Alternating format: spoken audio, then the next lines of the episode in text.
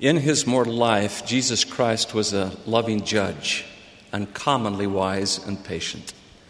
He is known in the scriptures as the righteous judge, and his counsel to us is to also judge righteous judgment, and to put your trust in that Spirit which leadeth to do good and to judge righteously. To help us judge as he does, he gave this counsel to the Nephite twelve Ye shall be judges of this people according to the judgment which I shall give unto you which shall be just. Therefore, what manner of men ought ye to be? Verily I say unto you, even as I am. We sometimes forget that when he gave the counsel to be as he is, it was in the context of how to judge righteously.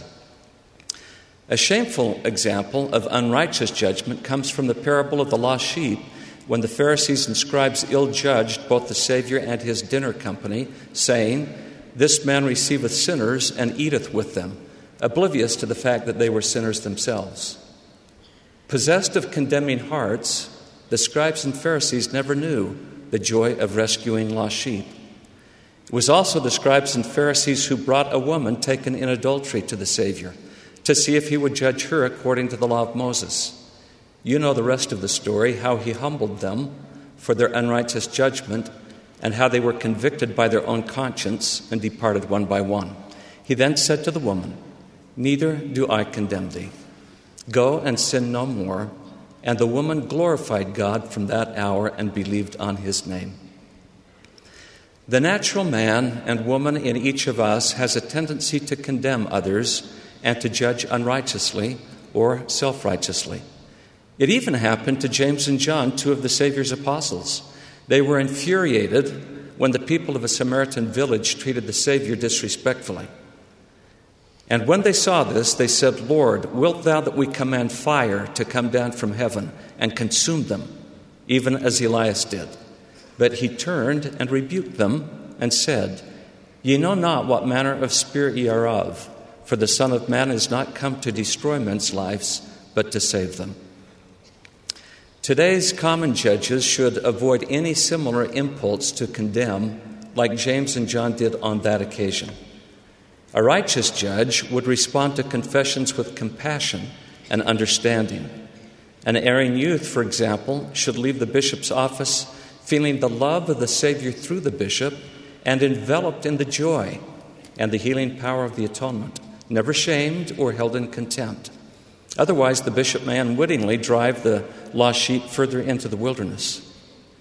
However, compassion doesn't nullify the need for discipline. The word discipline comes from the Latin word discere, to learn, or discipulus, learner, making a, di- making a disciple a student and follower. To discipline the Lord's way is to lovingly and patient, patiently teach. In the scriptures, the Lord often uses the word chasten when speaking of discipline. The word chasten comes from the Latin castus, meaning chaste or pure, and chasten to purify. In the world, it is an earthly judge that condemns a man and locks him in prison. In contrast, the Book of Mormon teaches us that when we willfully sin, we become our own judges and consign ourselves to spiritual prison and ironically, the common judge in this case holds the keys that unlock the prison gates. For with the chastisement I prepare a way for their deliverance out of all things, all things out of temptation. The proceedings of a righteous judge are merciful, loving, and redemptive, not condemning. Young Joseph Smith was disciplined with a four year probation before obtaining the golden plates quote, because you have not kept the commandments of the Lord, end quote. Later, when Joseph, Joseph lost the 116 manuscript pages, he was disciplined again. Though he was truly remorseful, the Lord still withdrew his privileges for a short season, because whom I love, I also chasten, that their sins may be forgiven. Joseph said, The angel was rejoiced when he gave me back the Urim and Thummim and said that God was pleased with my faithfulness and humility and loved me for my penitence and diligence in prayer. Because the Lord wanted to teach Joseph a heart changing lesson, he required a heart rending sacrifice of him, sacrifice being an essential part of discipline. In ancient days, sacrifice meant to make something or someone holy, linking it in an interdependent way to the definition of the word chasten, to purify. Likewise, in ancient Israel, forgiveness came through a sin or trespass offering or sacrifice. The sacrifice not only pointed to that great and last sacrifice, but helped engender a deeper sense of gratitude for the Savior's atonement. And an unwillingness to sacrifice as part of our penitence mocks or belittles his greater sacrifice for the same sin and trivializes his suffering, a callous sign of ingratitude. On the other hand, through the sweet irony of sacrifice, we actually gain something of eternal worth his mercy and forgiveness, and eventually all that the Father hath.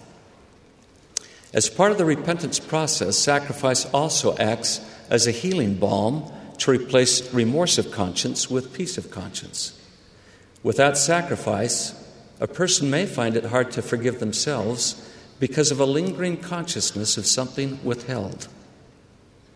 While few of us will be called to be common judges, the principles of righteous judgment apply to all of us, especially to parents who have a daily opportunity to use these principles with their children. To effectively teach a child is the very essence of good parenting, and to lovingly discipline the very essence of being a righteous judge. President Joseph F. Smith taught if children are defiant and difficult to control, be patient with them until you can conquer by love, and you can then mold their characters as you please. It is insightful that in teaching how to discipline, the prophets seem to always refer to Christ like attributes. Doctrine and Covenants gives us this well known advice on discipline. No power or influence can or ought to be maintained by virtue of the priesthood, only by persuasion, by long suffering, by gentleness and meekness, and by love unfeigned, by kindness and pure knowledge, which shall greatly enlarge the soul without hypocrisy and without guile, reproving betimes with sharpness when moved upon by the Holy Ghost, and then showing forth afterwards an increase in love. This scripture teaches us to reprove when moved upon by the Holy Ghost, not when moved upon by anger. The Holy Ghost and anger are incompatible, because he that hath the spirit of contention is not of me, but is of the devil, who is the father of contention, and he stirreth up the hearts of men to contend with anger. George Albert Smith taught that, quote, unkind things are not usually said under the inspiration of the Lord the Spirit of the Lord is a spirit of kindness, it is a spirit of patience, it is a spirit of charity and love and forbearance and long suffering. But if we have the spirit of fault finding in a destructive manner, that never comes as a result of the companionship of the Spirit and is always harmful. Kindness is the power that God has given us to unlock hard hearts and subdue stubborn souls. Close quote. When the Savior visited the Nephites, he did something extraordinary with the children. And it came to pass that he did teach and minister unto the children of the multitude, and he did loose their tongues, and they did speak unto their fathers great and marvelous things. And they both saw and heard these children, yea, even babes, did open their mouths and utter marvelous things. Perhaps more than opening the mouths of babes, the Lord was opening the eyes and ears of their astonished parents. Those parents had been granted the extraordinary gift of a glimpse into eternity and beholding the true identity and premortal stature of their children. Would that not forever change the way parents saw and treated their children? I like this variation of a Goethe quote the way you see a child is the way you treat them, and the way you treat them is what they will become. To remember a child's true identity is a gift of foresight that divinely inspires the vision of a righteous judge. President Thomas S. Monson has taught us never let a problem to be solved become more important than a person to be loved. How very vital that principle is in becoming righteous judges, especially with our own children.